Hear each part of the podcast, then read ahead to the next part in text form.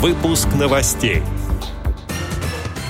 Мюзикл с тифлокомментариями представят в Санкт-Петербурге. Живое слово ВОЗ. Далее об этом подробно в студии Алишер Канаев. Здравствуйте. Здравствуйте.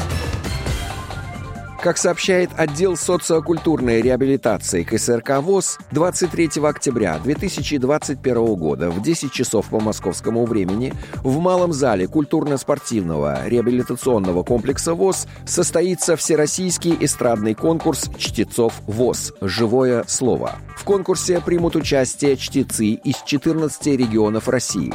Ожидаются выступления солистов и коллективов. Они представят свое творчество в четырех номинациях – Солисты-чтецы – гражданско-патриотическое направление.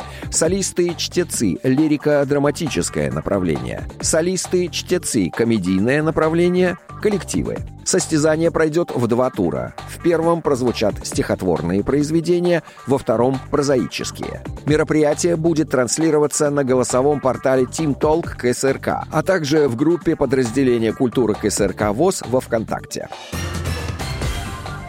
Санкт-Петербурге впервые состоится спектакль для незрячих и слабослышащих людей. Его сыграют актеры театра эстрады имени Аркадия Райкина, сообщает «Известия». Мюзикл «Бармалей» представит в рамках проекта «Театр без границ». В Петербурге уже четыре года используют перевод на русский жестовый язык.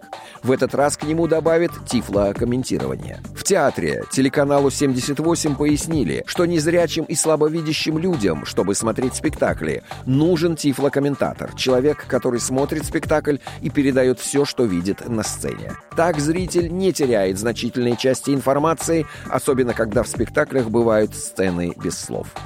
Отдел новостей «Радиовоз» приглашает к сотрудничеству региональной организации. Наш адрес новости собака радиовоз.ру. В студии был Алишер Канаев. До встречи на «Радиовоз».